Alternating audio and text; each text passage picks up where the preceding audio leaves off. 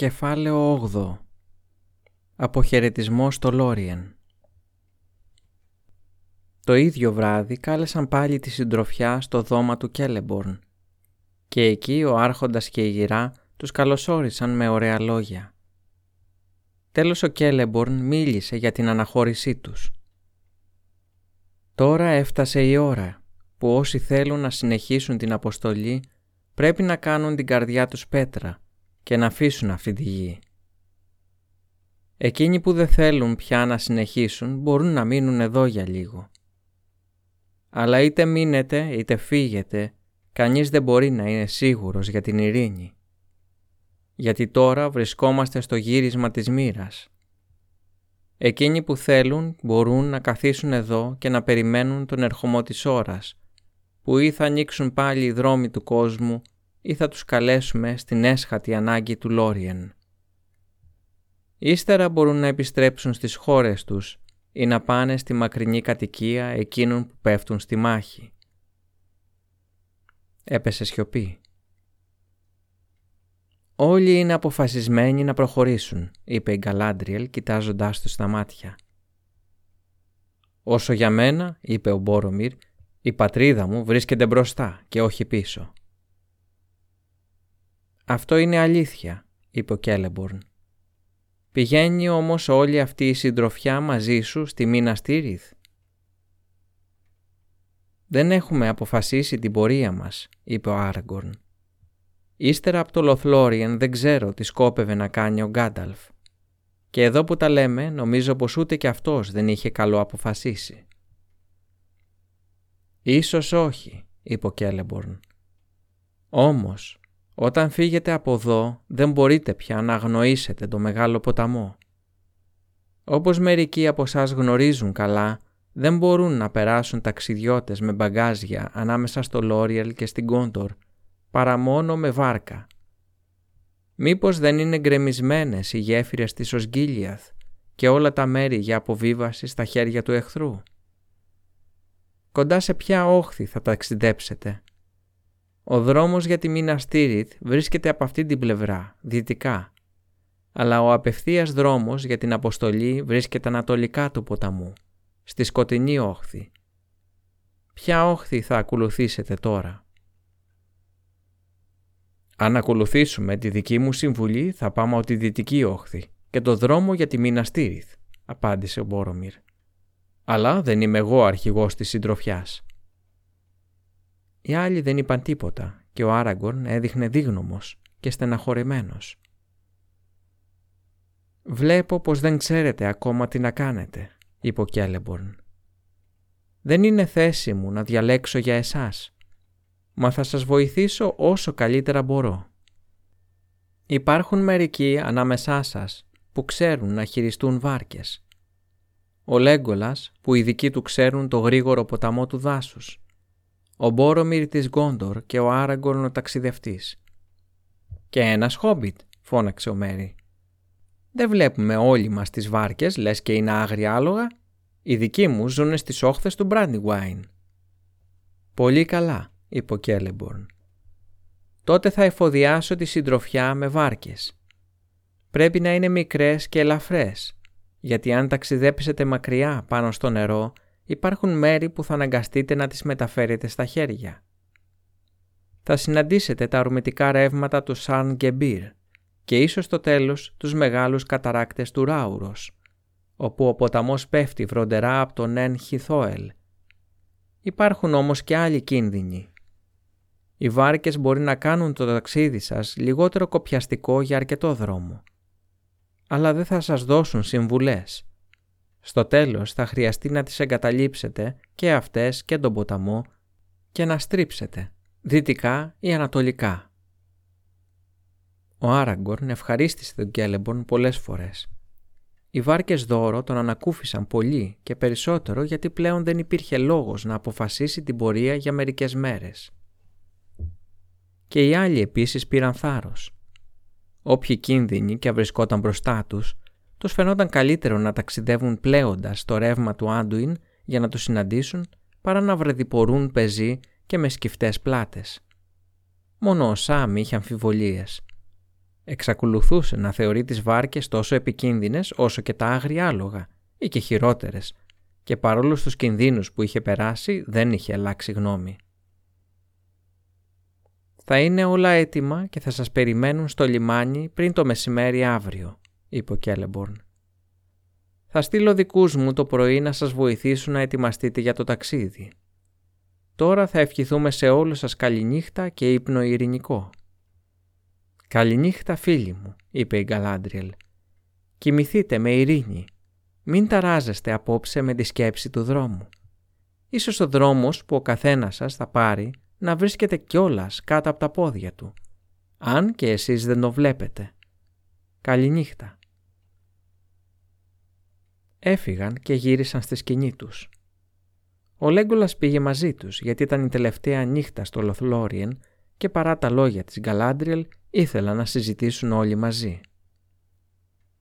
Για πολλή ώρα κουβέντιασαν τι έπρεπε να κάνουν και ποιος θα ήταν ο καλύτερος τρόπος να εκτελέσουν την αποστολή τους με το δαχτυλίδι, αλλά δεν κατέληξαν πουθενά.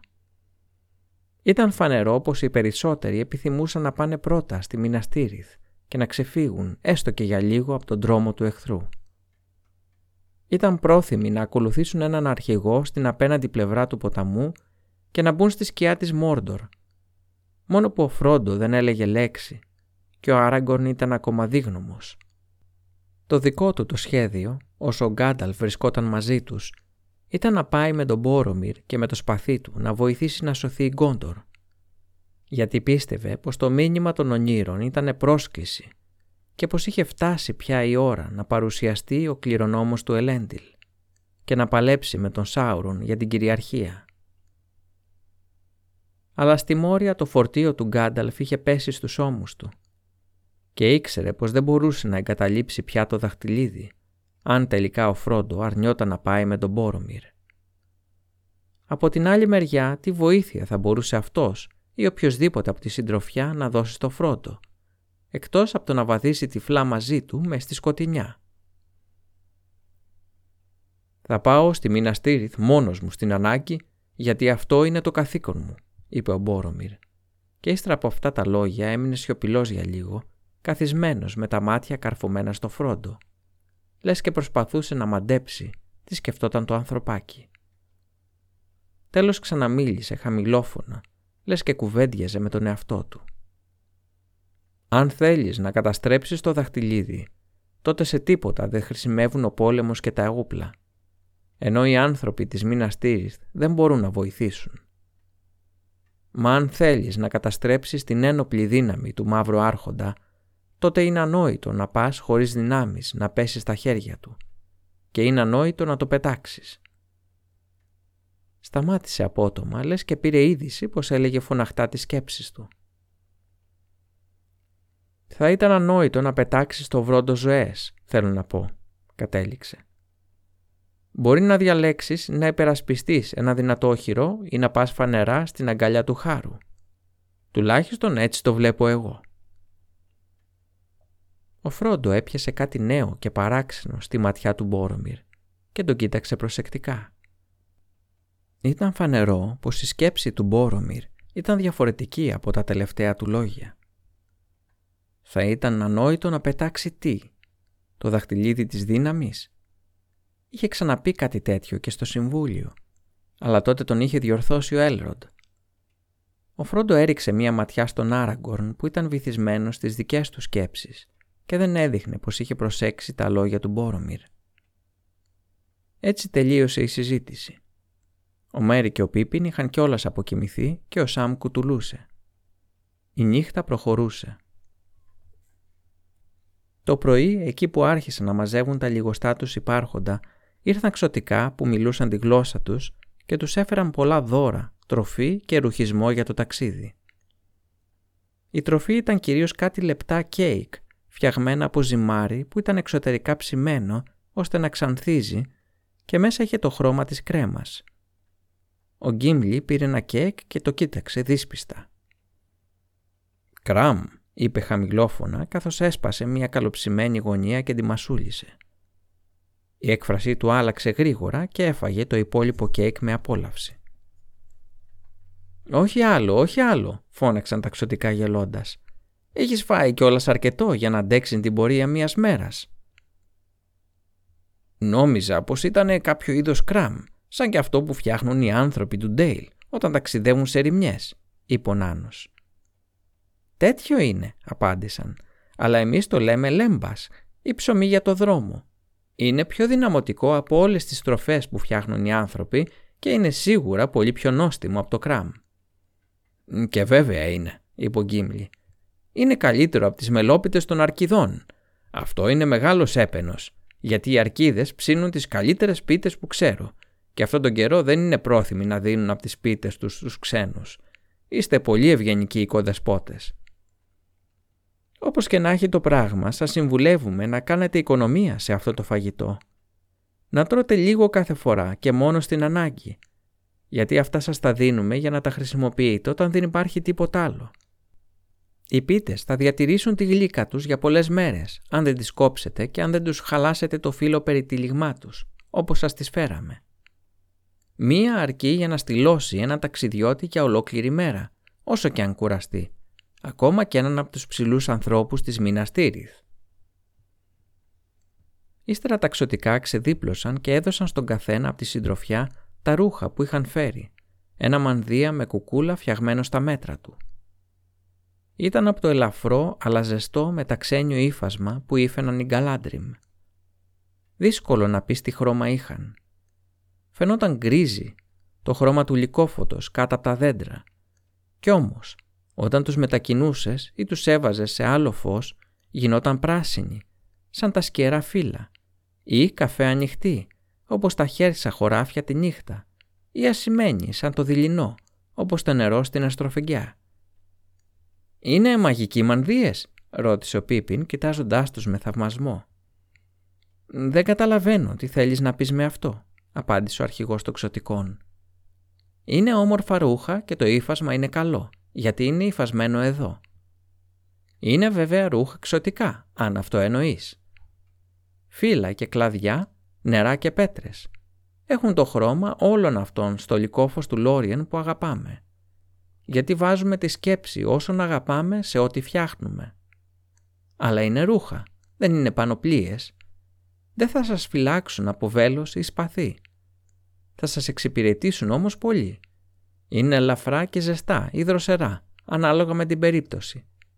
Και θα σας βοηθήσουν πολύ να μείνετε κρυμμένοι από μάτια εχθρικά είτε βαδίζετε ανάμεσα σε βράχους, είτε ανάμεσα σε δέντρα. Και πράγματι βρίσκεστε πολύ ψηλά στην εκτίμηση της κυράς, γιατί αυτοί και οι κοπέλες της ακολουθίας της ήφαναν το ύφασμα. Ποτέ ως τώρα δεν τίσαμε ξένους με δικά μας ρούχα. Μετά το πρωινό φαγητό, η συντροφιά αποχαιρέτησε την πράσινη πρασιά του συντριβανιού. Ένιωθαν την καρδιά τους βαριά γιατί ήταν ωραίο μέρος και το είχαν νιώσει σαν το σπιτικό τους, αν και δεν μπορούσαν να μετρήσουν τα μερόνυχτα που είχαν περάσει εκεί. Καθώς σταθήκαν για μία στιγμή κοιτάζοντας το καθαρό νερό στο φως του ήλιου, φάνηκε ο Χάλντιρ να έρχεται περπατώντας στο πράσινο χορτάρι του ξέφωτου. Ο Φρόντο το χαιρέτησε όλος χαρά. «Έρχομαι από τα βορεινά οχυρώματα», είπε το ξωτικό, «και με στέλνουν να γίνω πάλι οδηγός σας. Η σκιοχήμορη κοιλάδα είναι γεμάτη ατμούς και σύννεφα καπνού και στα βουνά υπάρχει αναταραχή. Ακούγονται φωνές από τα βάθη της γης. Αν είχατε σκεφτεί να γυρίσετε στα σπίτια σας από το βορρά, δεν θα μπορούσατε να περάσετε από εκεί. Ελάτε όμως, ο δικός σας δρόμος τώρα πάει νότια. Καθώς περπατούσαν στο Κάλας Γκάλαντον, οι πράσινοι δρόμοι ήταν άδειοι αλλά στα δέντρα από πάνω τους πολλές φωνές μουρμούριζαν και τραγουδούσαν. Αυτοί προχωρούσαν σιωπηλά. Τέλος, με το χάλντιρο οδηγό, κατηφόρησαν τις νότιες πλαγιές του λόφου και έφτασαν πάλι στη μεγάλη πύλη με τα κρεμαστά φανάρια και την άσπρη γέφυρα. Έτσι βγήκαν έξω και άφησαν την πόλη των ξωτικών.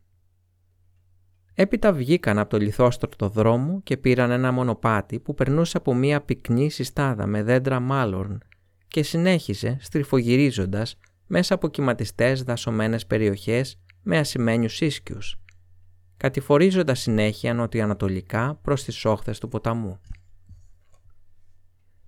Είχαν κάνει κάπου δέκα μίλια και το μεσημέρι πλησίαζε όταν έφτασαν σε ένα υψηλό πράσινο τοίχο. Περνώντας μέσα από ένα άνοιγμα βρέθηκαν ξαφνικά έξω από τα δέντρα. Μπροστά τους απλώνονταν μία μεγάλη έκταση με λαμπερό γρασίδι και ντυμένη με χρυσά έλανορ που έστραφταν στον ήλιο. Η έκταση γινόταν μία στενή γλώσσα ανάμεσα σε φωτεινά περιθώρια. Δεξιά και δυτικά έτρεχε ο ασημόφλεβος λαμπυρίζοντας. Αριστερά και ανατολικά ο μεγάλος ποταμός κυλούσε τα νερά του βαθύς και σκοτεινός. Στις αντίπερα όχθες τα δάση συνέχιζαν νότια ως εκεί που έβλεπε το μάτι. Αλλά όλες οι όχθες ήταν άχαρες και γυμνές. Ούτε ένα μάλλον δεν άπλωνε τα χρυσόφυλλα κλαδιά του πέρα από τη γη του Λόριεν. Στην όχθη του ασημόφλεβου, λίγο ψηλότερα από το μέρος όπου αντάμωναν τα δύο ρεύματα, υπήρχε μία αποβάθρα από άσπρες πέτρες και ξύλα. Στο πλάι της ήταν δεμένες πολλές βάρκες και πλιάρια. Μερικά ήταν βαμμένα με ζωηρά χρώματα και άστραφταν, ασημένια, χρυσαφιά και πράσινα. Αλλά τα περισσότερα ήταν η άσπρα η γκρίζα. Τρεις μικρές βάρκες είχαν ετοιμαστεί για τους ταξιδιώτες και εκεί ταξωτικά τακτοποίησαν τις αποσκευές τους. Πρόσθεσαν επίσης κουλούρες σκηνή, τρεις σε κάθε βάρκα. Τα σκηνιά έδειχναν λεπτά αλλά γερά. Στην αφή έμοιαζαν με μετάξι και στο χρώμα ήταν γκρίζα, σαν τοξωτικομανδίες. «Τι είναι αυτά» ρώτησε ο Σαμ πιάνοντας ένα.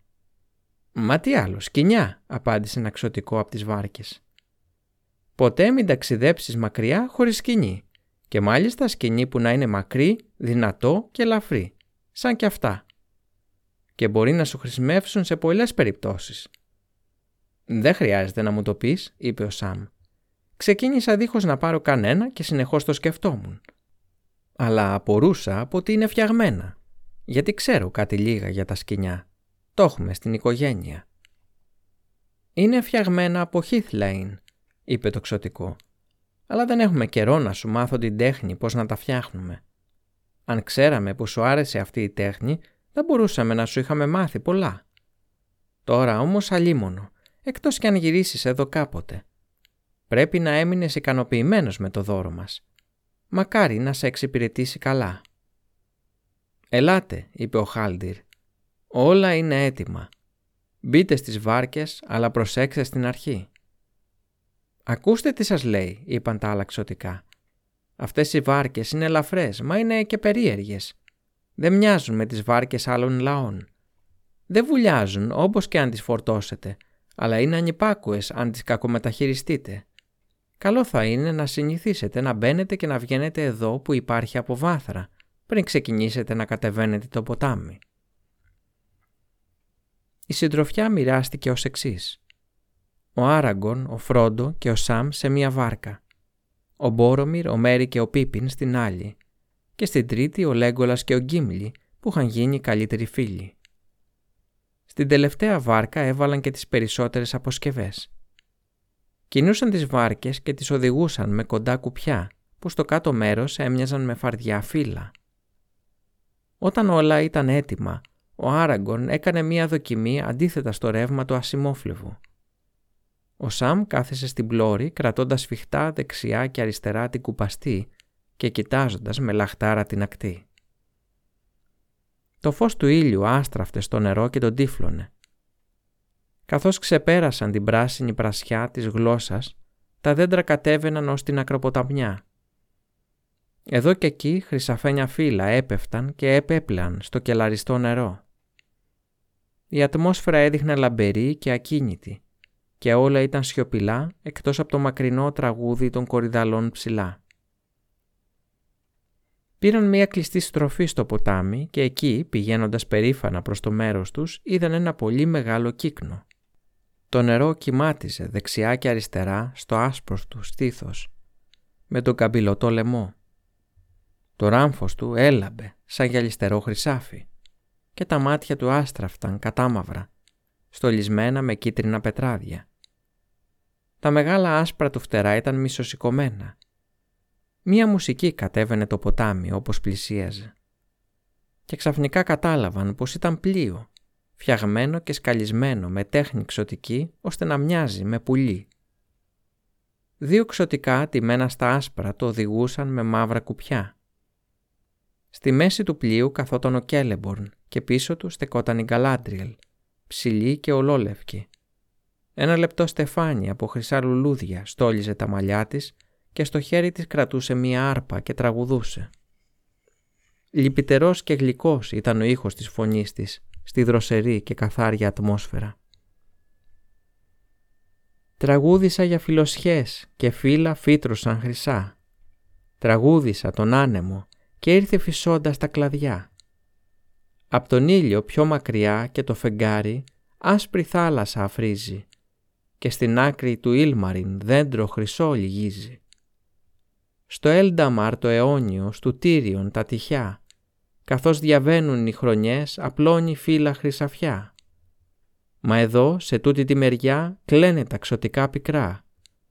Ω Λόριεν, χειμώνας φτάνει, μέρες κακές, δέντρα ξερά. Πέφτουν τα φύλλα στο νερό, ο Λόριεν, κυλάει ο ποταμός. Σε τούτη τη μεριά που ζω έχει διαβεί πολύς καιρός. Χρυσό στεφάνι με έλανο ρέπλεξα, μα έχει μαραθεί. Καράβια, αν τώρα πρέπει εγώ να τραγουδώ ξανά, ποιο θα με πάει πίσω πάλι γοργοτάξιδο πάνω σε θάλασσα πλατιά; Ο Άραγκον σταμάτησε τη βάρκα του καθώς το πλοίο κύκνος έφτασε δίπλα τους. Η κυρά τελείωσε το τραγούδι και τους χαιρέτησε. Έχουμε έρθει για να σας δώσουμε το τελευταίο μας αποχαιρετισμό και να σας κατεβδώσουμε με ευχές από τον τόπο μας. «Αν και είσαστε φιλοξενούμενοι μας», είπε ο Κέλεμπορν, «δεν έχετε φάει μαζί μας και γι' αυτό σας προσκαλέσαμε τώρα σε ένα αποχαιρετιστήριο γεύμα, εδώ, ανάμεσα στα νερά που κυλούν και θα σας πάρουν μακριά από το Λόριεν». Ο κύκνος πήγε αργά προς την αποβάθρα και αυτοί γύρισαν τις βάρκες τους και τον ακολούθησαν. Εκεί στην τελευταία άκρη του Έγκλαντιλ, πάνω στο πράσινο χορτάρι, στρώθηκε το τραπέζι του αποχαιρετισμού. Ο Φρόντο όμως έτρωγε και έπινε λίγο, προσέχοντας μονάχα την ομορφιά της κυράς και τη φωνή της.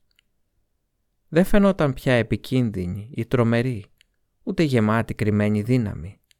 Την έβλεπε ήδη όπως φαινόταν στους μεταγενέστερους ανθρώπους ταξωτικά μερικές φορές. Παρούσα και ταυτόχρονα μακρινή. Ένα ζωντανό όραμα εκείνου που είχε κιόλας μείνει έξω από το γοργοκύλιστο ποτάμι του χρόνου. Αφού έφαγαν και ήπιαν καθισμένοι στο χορτάρι, ο Κέλεμπορν τους μίλησε ξανά για το ταξίδι τους και σηκώνοντας το χέρι έδειξε νότια κατά τα δάση πέρα από τη γλώσσα. Καθώς θα κατεβαίνετε, θα δείτε πως τα δέντρα θα εξαφανιστούν και θα βρεθείτε σε γυμνές περιοχές. Εκεί ο ποταμός κυλάει μέσα από βραχοκυλάδες ολοβάλτους, ώσπου στο τέλος, ύστερα από πολλές λεύγες, φτάνει στο ψηλό νησί, τη βραχοκορφή που εμείς το λέμε Τόλ Μπράντιρ. Εκεί τυλίγει τις απόκριμνες ακτές του νησιού και πέφτει με μεγάλο θόρυβο και ατμούς από τους καταράκτες του Ράουρος, κάτω στο Νίνταλφ, το Βαλτόκαμπο, όπως λέγεται στη γλώσσα σας. Είναι ένας ανοιχτός τόπος, ολοβάλτους, όπου το νερό αργοκυλάει και το ποτάμι γίνεται ελικοειδές και χωρίζεται σε πολλά σημεία. Σε αυτό το μέρος χύνεται ο Έντουος που κατεβαίνει από το δάσος Φάγκορν στη δύση. Κοντά στο ποτάμι, από αυτήν εδώ την πλευρά του μεγάλου ποταμού, απλώνεται το Ρόαν στην αντίπερα όχθη βρίσκονται οι άχαροι λόφοι των Μιούιλ. Ο άνεμος εκεί φυσάει από την Ανατολή, γιατί βλέπουν πάνω από τους βάλτους των νεκρών και την περιοχή Νόμαν στην Κύρινθ Γκόργκορ και στις μαύρες πύλες της Μόρντορ. Ο Μπόρομιρ και όποιος πάει μαζί του προς τη Μίνα Στίριθ θα κάνει καλά να αφήσει το μεγάλο ποταμό πιο πριν από τους καταράκτες του Ράουρος και να περάσει το Έντουγος πριν φτάσει στους βάλτους αλλά δεν πρέπει να ανέβουν πολύ πλάι σε αυτό το ποτάμι, ούτε να διακινδυνεύσουν να μπερδευτούν στο δάσος του Φάγκον. Γιατί είναι παράξενος τόπος και τώρα είναι πολύ λίγο γνωστό. Αλλά χωρίς αμφιβολία ο Μπόρομιρ και ο Άραγκον δεν χρειάζονται αυτή την προειδοποίηση. «Και βέβαια έχουμε ακοστά για το Φάγκον στη Μίνα Στήριθ», είπε ο Μπόρομιρ. «Αλλά ό,τι έχω ακούσει γι' αυτό μου φαίνεται πως είναι μάλλον παραμύθια των γιαγιάδων από αυτά που λένε στα μικρά παιδιά. Όλα όσα βρίσκονται βόρεια από το Ρόαν είναι πλέον για μας πολύ μακρινά, έτσι που η φαντασία μπορεί ελεύθερα να ταξιδέψει εκεί. Τα πολύ παλιά χρόνια το Φάγκορν έφτανε ως τα σύνορα της χώρας μας. Αλλά τώρα εδώ και πολλές γενιές δεν το έχει επισκεφτεί κανείς μας για να επιβεβαιώσει ή να αποδείξει ότι οι παραδόσεις που μας έχουν κληρονομηθεί από τα παλιά χρόνια είναι ψεύτικες. Εγώ ο ίδιος έχω πάει αρκετές φορές στο Ρόαν, αλλά ποτέ δεν προχώρησα προς το βορρά. Όταν με έστειλαν αγγελιοφόρο πήγα από το άνοιγμα στους πρόποδες των Λευκών Βουνών και πέρασα στο βορρά διασχίζοντας τον Ίσεν και τον Κρυζονέρι. Μεγάλο και κοπιαστικό ταξίδι. Το υπολόγισα γύρω στις 400 λεύγες και μου πήρε πολλούς μήνες γιατί έχασα το άλογό μου στο Θάρμπαντ εκεί όπου πέρασα κολυμπώντας τον Κρυζονέρι. Μα ύστερα από αυτό το ταξίδι και τα μέρη που πέρασα με αυτή τη συντροφιά δεν αμφιβάλλω σχεδόν καθόλου πως θα βρω δρόμο να διασχίσω το Ρόαν και το Φάγκορν το ίδιο αν βρεθώ στην ανάγκη. «Τότε δεν χρειάζεται να πω τίποτα περισσότερο», είπε ο Κέλεμπορν. «Αλλά μην περιφρονείς τους θρύλους που έρχονται από το παρελθόν, γιατί συχνά τυχαίνει οι γιαγιάδες να διατηρούν με τον προφορικό λόγο πράγματα που κάποτε χρειάζονταν να τα ξέρουν οι σοφοί. Η Γκαλάντριελ σηκώθηκε από το γρασίδι και παίρνοντας ένα κύπελο από μια κοπέλα της ακολουθίας της, το γέμισε με άσπρο υδρομέλι και το έδωσε στο Κέλεμπορν. Ήρθε η ώρα να πιούμε το ποτήρι του αποχαιρετισμού. Πιες άρχοντα τον Γκαλάντριμ και μην αφήνεις την καρδιά σου να λυπάται, μόλο που η νύχτα θα ακολουθήσει το μεσημέρι και το δικό μας δειλινό έχει κιόλας πλησιάσει. Ύστερα πήγε το κύπελο στον καθένα χωριστά από τη συντροφιά και τους είπε να πιούν και να αποχαιρετιστούν. Αλλά όταν ήπιαν, τους είπε να καθίσουν πάλι στο χορτάρι και έφεραν καρέκλες για αυτήν και τον Γκέλεμπορν. Οι κοπέλες της ακολουθίας της στάθηκαν σιωπηλές γύρω της και για λίγο έμεινε να κοιτάζει τους φιλοξενούμενούς της. Τέλος μίλησε ξανά. Ήπιαμε από το κύπελο του αποχωρισμού και οι σκιές πέφτουν ανάμεσά μας. Αλλά πριν φύγετε έχω φέρει στο πλοίο μου δώρα, τα οποία ο άρχοντας και η κυρά των Καλάντριμ σας προσφέρουν για να θυμάστε το Λοθλόριεν. Έπειτα τους φώναξε έναν έναν με τη σειρά. «Να το δώρο του Κέλεμπορν και της Γκαλάντριελ στον αρχηγό της συντροφιά σας», είπε στον Άραγκον και του έδωσε ένα θικάρι που ήταν φτιαγμένο για το σπαθί του. Ήταν σκαλισμένο με λουλούδια και φύλλα χρυσά και ασημιά και είχε γραμμένο πάνω του με πολλά πετράδια το όνομα Αντούριλ και τη γενεολογία του σπαθιού με ρουνικά των ξωτικών. Η λάμα που θα βγει από αυτό το θικάρι δεν θα γλεκιάσει ούτε θα σπάσει, ακόμα και αν νικηθεί. Αλλά μήπως υπάρχει τίποτα άλλο που να θέλεις από μένα τώρα που χωρίζουμε, γιατί σκοτάδια θα πέσουν ανάμεσά μας και ίσως να μην συναντηθούμε ξανά εκτός κι αν υπάρχει μακριά από εδώ ένας δρόμος που δεν έχει γυρισμό. Και ο Άραγκον αποκρίθηκε. «Αρχόντισα, ξέρεις όλες μου τις επιθυμίες και για πολύ καιρό πρόσεχες το μόνο θησαυρό που γυρεύω. Δεν είναι όμως δικό σου για να μου το δώσεις ακόμα κι αν ήθελες. Και μόνο μέσα από τα σκοτάδια θα μπορέσω να τον πλησιάσω. Ίσως όμως αυτό να σου ξαλαφρώσει την καρδιά, είπε η Γκαλάντριελ γιατί μου δόθηκε να το φυλάξω και να σου το δώσω, αν τυχόν περνούσες από αυτόν τον τόπο. Έπειτα πήρε από την ποδιά της ένα πετράδι καταπράσινο, δεμένο σε καρφίτσα με ασίμι σκαλισμένο, σε σχήμα ετού, με απλωμένα τα φτερά. Και όπως το σήκωσε ψηλά, το πετράδι άστραψε όπως ο ήλιος ανάμεσα στις φιλοσιές την άνοιξη. Αυτό το πετράδι το έδωσα στην κόρη μου την Κελέμπριαν και εκείνη στη δική της και τώρα έρχεται σε σένα για να σου δίνει ελπίδα. Και αυτή την ώρα πάρε το όνομα που έχει προϋποθεί για σένα, Ελέσαρ, λιθούχε του οίκου του Ελέντιλ. Ο Άραγκον πήρε το πετράδι και το καρφίτσωσε στο στήθος του. Και αυτοί που τον κοίταζαν απόρρισαν, γιατί δεν είχαν προηγουμένως προσέξει πόσο ψηλός ήταν, με παράστημα βασιλιά, και τους φάνηκε πως πολλά χρόνια μόχθων είχαν φύγει από τους ώμους του. «Για τα δώρα που μου έδωσες ευχαριστώ», είπε. «Ω κυρά του Λόριεν, που από σένα κατάγονται οι Κελέμπριαν και οι Άργουεν, το άστρο του δειλινού. Τι μεγαλύτερο έπαινο να σου πω». Η κυρά έσκυψε το κεφάλι και στράφηκε στον Μπόρομιρ και του έδωσε μία χρυσή ζώνη. Στο Μέρι και στον Πίπιν έδωσε μικρές ασημένιες ζώνες, που της κάθε μια το κούμπομα ήταν σκαλισμένο σαν ένα χρυσό λουλούδι. Στο Λέγκολας έδωσε ένα τόξο, σαν και αυτά που χρησιμοποιούσαν οι Γκαλάντριμ, πιο μακρύ και γερό από τα τόξα του δάσους της σκοτεινιάς, που η χορδή του ήταν από τρίχες ξωτικών. Μαζί του είχε και μία φαρέτρα με βέλη. «Για σένα, μικρέ κυπουρέ που αγαπάς τα δέντρα», είπε στο Σαμ, «έχω ένα μικρό δωράκι μονάχα». Του έβαλε στο χέρι ένα μικρό, σκέτο, γκρίζο, ξύλινο κουτάκι, χωρίς στολίδια, εκτός από ένα ασημί ρουνικό πάνω στο καπάκι. «Είναι το γάμα, δηλαδή γκαλάτριελ», είπε, «αλλά επίσης είναι και το πρώτο γράμμα της λέξης κήπο στη γλώσσα σου.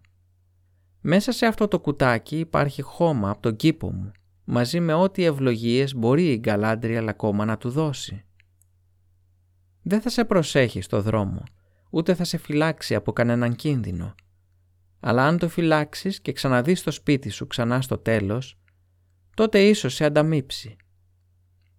Ακόμα κι αν τα βρεις όλα γυμνά και κατεστραμμένα, θα υπάρχουν ελάχιστοι κήποι στη μέση γη που θα ανθίζουν σαν το δικό σου, αν πασπαλίσεις αυτό το χώμα εκεί.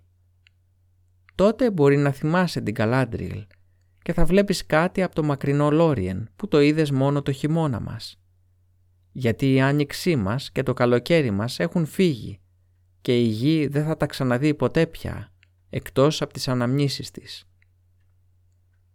Ο Σαμ κοκκίνησε ως τα αυτιά και μουρμούρισε κάτι που δεν ακούστηκε καθώς έσφιξε το κουτί και υποκλήθηκε όπως όπως. «Και τι δώρο θα ζητούσε ένας νάνος από τα ξωτικά» είπε η Γκαλάντριελ γυρίζοντας τον Γκίμλι. «Κανένα, αρχόντισα», απάντησε ο Γκίμλι. Για μένα είναι αρκετό το ότι είδα την κυρά του Γκαλάντριμ και ότι άκουσα τα ευγενικά της λόγια. «Ακούστε όλα τα ξωτικά», φώναξε σε εκείνα που ήταν γύρω της. «Ας μην ξαναπεί ποτέ κανείς πως οι νάνοι είναι άρπαγες και αγενείς. Όμως σίγουρα, Γκίμλι, για του Γκλόιν, δεν επιθυμείς κάτι που θα μπορούσα να σου δώσω. Πες το, σε παρακαλώ. Να μην είσαι ο μοναδικός φιλοξενούμενος χωρίς δώρο». «Δεν υπάρχει τίποτα, αρχόντισα Γκαλάντριελ», είπε ο Γκίμλι κάνοντας μια βαθιά υπόκληση και κομπιάζοντας. «Ε, τίποτα εκτός αν θα μπορούσα, εκτός αν επιτρέπετε να ζητήσω, όχι, να πω μια τρίχα από τα μαλλιά σου, που το χρυσάφι τους ξεπερνά το χρυσάφι της γης, όπως τα αστέρια ξεπερνούν τα πολύτιμα πετράδια των ορυχείων. Δεν ζητώ τέτοιο δώρο, αλλά με παρακάλεσες να πω την επιθυμία μου. Τα ξωτικά ταράχτηκαν και άρχισαν να μουρμουρίζουν με έκπληξη. Ο Κέλεμπορν κοίταξε τον Άνω με απορία, αλλά η κυρά χαμογέλασε. Λένε πως η τέχνη των Άνων κρύβεται στα χέρια και όχι στη γλώσσα τους. Αλλά αυτό δεν αληθεύει για τον Γκίμλι. Γιατί ποτέ κανείς δεν μου έχει κάνει μια τόσο τολμηρή μα και τόσο ευγενική παράκληση. Και πώς μπορώ να αρνηθώ αφού εγώ απέτησα να μου μιλήσει. Απλά πες μου, τι θα το κάνεις αυτό το δώρο; Θα το φυλάξω σαν θησαυρό αρχόντισα, απάντησε. Για να θυμάμαι τα λόγια που μου είπε στην πρώτη μας συνάντηση. Και αν ποτέ επιστρέψω στα εργαστήρια της πατρίδας μου, θα την κλείσω σε άφθαρτο κρίσταλο και θα γίνει κοιμήλιο του σπιτιού μου και μαρτυρία της καλής θέλησης ανάμεσα στο βουνό και στο δάσος, ως τη συντέλεια του κόσμου. Τότε η κυρά ξέπλεξε μία από τις μακριές πλεξούδες της. Έκοψε τρεις χρυσές τρίχες και τις έβαλε στο χέρι του Γκίμλι. Αυτά τα λόγια πάνε μαζί με το δώρο. Δεν προλέγω γιατί όλες οι προγνώσεις τώρα είναι μάταιες. Από τη μία μεριά απλώνεται σκοτάδι και από την άλλη μόνο ελπίδα. Αλλά αν η ελπίδα δεν χάσει, τότε σου λέω Γκίμλι για του Γκλόιν ότι τα χέρια σου θα πλημμυρίσουν χρυσάφι, όμως το χρυσάφι δεν θα έχει καμία εξουσία πάνω σου. «Και εσύ δαχτυλιδοκουβαλητή», είπε γυρίζοντας το φρόντο, «έρχομαι σε εσένα τελευταία, αν και δεν είσαι τελευταίος στις σκέψεις μου. Για σένα έχω ετοιμάσει αυτό». Σήκωσε ψηλά ένα μικρό κρυστάλλινο μπουκαλάκι. Γυάλιζε καθώς το κουνούσε και ακτίνες από λευκό φως έβγαιναν από τα χέρια της. Σε αυτό το μπουκαλάκι είναι κλεισμένο το φως του αστεριού του Εαρέντιλ, βαλμένο μέσα σε νερό από την πηγή μου. Θα λάμπει ακόμα πιο ζωηρά όταν η νύχτα βρίσκεται γύρω σου. Εύχομαι να σε φωτίζει σε μέρη σκοτεινά, όταν όλα τα άλλα φώτα σβήσουν. Να θυμάσαι την Καλάντριελ και τον καθρέφτη της. Ο Φρόντο πήρε το μπουκαλάκι και για μία στιγμή έλαμψε ανάμεσά τους και την είδε πάλι να στέκεται σαν βασίλισσα, μεγαλόπρεπη και πεντάμορφη, αλλά όχι πια τρομερή. Υποκλήθηκε, αλλά δεν μπόρεσε να βρει λόγια να πει. Η κυρά σηκώθηκε και ο Κέλεμπορν τους οδήγησε στην αποβάθρα. Χρυσό μεσημέρι αγκάλιαζε την πράσινη γη της γλώσσας και το νερό γυάλιζε ασημένιο. Όλα επιτέλους ήταν έτοιμα. Τα μέλη της συντροφιάς πήραν τις θέσεις τους στις βάρκες όπως προηγουμένως. Φωνάζοντας αντίο, τα ξωτικά του Λόριεν τους έσπρωξαν με μακριά γκρίζα κοντάρια και μπήκαν στο ρεύμα του ποταμού. Τα κελαριστά νερά τους πήραν σιγά σιγά μακριά. Οι ταξιδιώτες καθόταν δίχως να κουνιούνται ή να μιλούν. Στην πράσινη όχθη, στην άκρη άκρη της γλώσσας, στεκόταν ολομόναχη και σιωπηλή η αρχόντισσα Γκαλάτριελ. Καθώς την προσπέρασαν, γύρισαν και με τα μάτια την παρακολουθούσαν να απομακρύνεται από κοντά τους. Γιατί έτσι τους φαινόταν. Ότι το Λόριεν γλιστρούσε προς τα πίσω, σαν ένα ζωηρόχρωμο καράβι με δέντρα μαγικά για καρτάρτια που έπλεε για ξεχασμένες ακτές, ενώ αυτή καθόταν ανήμπορη στο περιθώριο ενός γκρίζου και γυμνού κόσμου. Κοίταζαν ακόμα όταν ο ασημόφλεβος χύθηκε στα ρεύματα του μεγάλου ποταμού και οι βάρκες τους έστριψαν και πήραν το δρόμο προς τον νότο. Σε λίγο η άσπρη σιλουέτα της κυράς μίκρινε καθώς απομακρύνονταν. Έλαμπε σαν γυάλινο παράθυρο σε μακρινό λόφο που πάνω του πέφτει ο ήλιος δίοντας ή σαν λίμνη μακρινή όπως φαίνεται πάνω από το βουνό. Ένα κομμάτι κρίσταλο ρηγμένο στην ποδιά της γης. Και τότε φάνηκε στο Φρόντο πως σήκωσε τα χέρια της ψηλά σε τελευταίο αποχαιρετισμό και απόμακρα αλλά διαπεραστικά καθαρά στον άνεμο που τους ακολουθούσε έφτασε η φωνή της που τραγουδούσε. Μόνο που τραγουδούσε στην αρχαία γλώσσα των ξωτικών πέρα από τη θάλασσα και αυτός δεν καταλάβαινε τα λόγια. Η μελωδία ήταν ωραία αλλά δεν τον παρηγορούσε. Όμως, σύμφωνα με την ιδιότητα που έχουν οι εξωτικές λέξεις, έμειναν χαραγμένες στη μνήμη του και πολύ αργότερα τις μετέφρασε όσο πιο καλά μπορούσε. Η γλώσσα ήταν αυτή που χρησιμοποιούν τα ξωτικά σαν τραγουδούν και έλεγε για πράγματα πολύ λίγο γνωστά στη μέση γη. Αχ, σαν χρυσάφι πέφτουν τα φύλλα στον αγέρα, χρόνια αμέτρητα σαν τα κλαδιά των δέντρων. Τα χρόνια έχουν περάσει σαν γρήγορες γουλιές από γλυκό υδρομέλι στα ψηλά παλάτια πέρα από τη δύση. Κάτω από τους γαλάζιους θόλους της Βάρντα, όπου τα αστέρια τρεμοπαίζουν στο τραγούδι της φωνής της, ιερής και βασιλικής. Ποιος θα ξαναγεμίσει τώρα το κύπελο για μένα, γιατί τώρα αυτή που ανάβει, η Βάρντα, η βασίλισσα των αστεριών, από το ολόλευκο βουνό έχει σηκώσει ψηλά τα χέρια της σαν σύννεφα και όλο τα μονοπάτια πνιγήκαν βαθιά στη σκιά. Από μία γκρίζα χώρα ίσκιος απλώνεται στα αφρισμένα κύματα ανάμεσά μας και ο Μίχλης σκεπάζει τα στολίδια της καλά Σύρια για πάντα. Τώρα χαμένο, χαμένο για αυτούς στην Ανατολή είναι το Βάλιμαρ. Έχε γεια, ίσως εσύ θα βρεις το Βάλιμαρ. Ίσως ακόμα και εσύ θα το βρεις. Έχε γεια.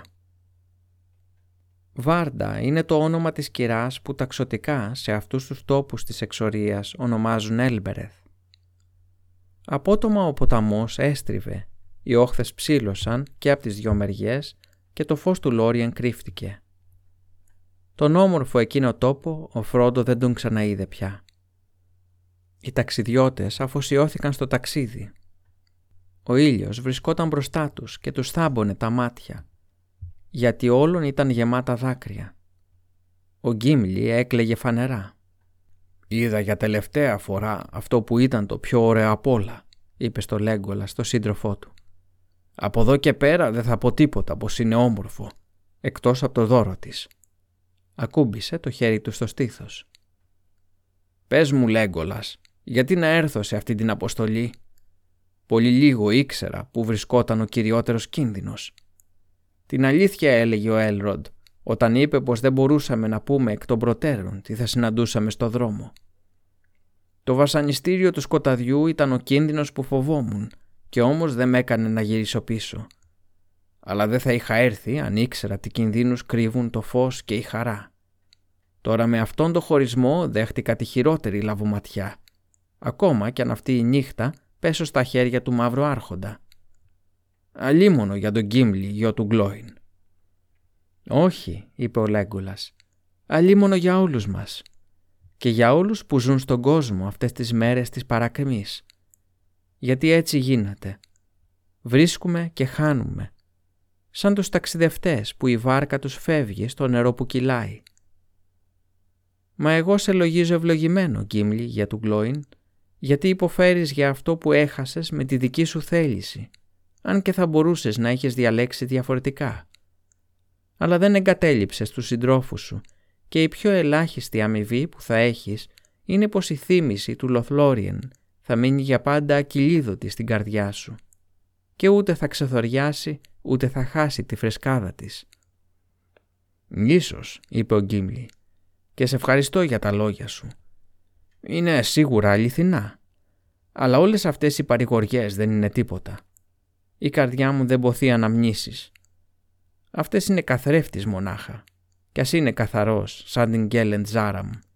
Ή έτσι τουλάχιστον λέει η καρδιά του Γκίμλι του Νάνου. Τα ξωτικά μπορεί να βλέπουν τα πράγματα διαφορετικά. Έχω ακούσει μάλιστα πως γι' αυτά οι αναμνήσεις μοιάζουν περισσότερο με τον κόσμο που βλέπουμε, σαν να είμαστε ξύπνοι παρά με τον κόσμο των ονείρων. Αλλά δεν συμβαίνει το ίδιο και για τους νάνους. Μα ας μην μιλάμε άλλο για αυτά. Έχε το νου σου στη βάρκα. Είναι πολύ μέσα στο νερό με όλες αυτές τις αποσκευές και ο μεγάλος ποταμός είναι γρήγορος. Δεν έχω καμία επιθυμία να πνίξω τη λύπη μου σε κρύο νερό. Πήρε ένα κουπί και κοπηλάτησε κατά τη δυτική όχθη, ακολουθώντας τη βάρκα του Άραγκον μπροστά που είχε κιόλας φύγει από τη μέση του ρεύματος. Έτσι η συντροφιά συνέχισε το μακρύ της δρόμου, κατεβαίνοντας τα βιαστικά νερά που τους οδηγούσαν στο νότο. Γυμνά δέντρα υπήρχαν και στις δύο όχθες και δεν μπορούσαν να δουν καθόλου τις περιοχές πίσω τους. Η άβρα έπεσε και ο ποταμός κυλούσε αθόρυβα. Ούτε φωνή πουλιού δεν έσπαζε τη σιωπή. Ο ήλιος χλώμιαζε καθώς γερνούσε η μέρα, που θάμπωσε στο χλωμό ουρανό ψηλά σαν άσπρο μαργαριτάρι. Ύστερα έσβησε στη δύση και γρήγορα ήρθε το λικόφος που το ακολούθησε μία γκρίζα νύχτα δίχως άστρα. Συνέχισαν την πορεία τους τις σκοτεινές ήσυχες ώρες, οδηγώντας τις βάρκες κάτω από τις σκιές του δάσους στη δυτική όχθη προσπερνούσαν μεγάλα δέντρα σαν φαντάσματα που άπλωναν μέσα στην ομίχλη τις βασανισμένες και διψασμένες τους ρίζες ως κάτω στο νερό. Όλα ήταν θλιβερά και έκανε κρύο. Ο Φρόντο καθόταν και άκουγε το σιγανό φλίσφισμα και το κελάρισμα του ποταμού που έπεφτε πάνω στις ρίζες των δέντρων και πάνω σε διάφορα σπασμένα κλαδιά κοντά στην όχθη, ώσπου το κεφάλι του έγειρε και βυθίστηκε σε έναν ανήσυχο ύπνο.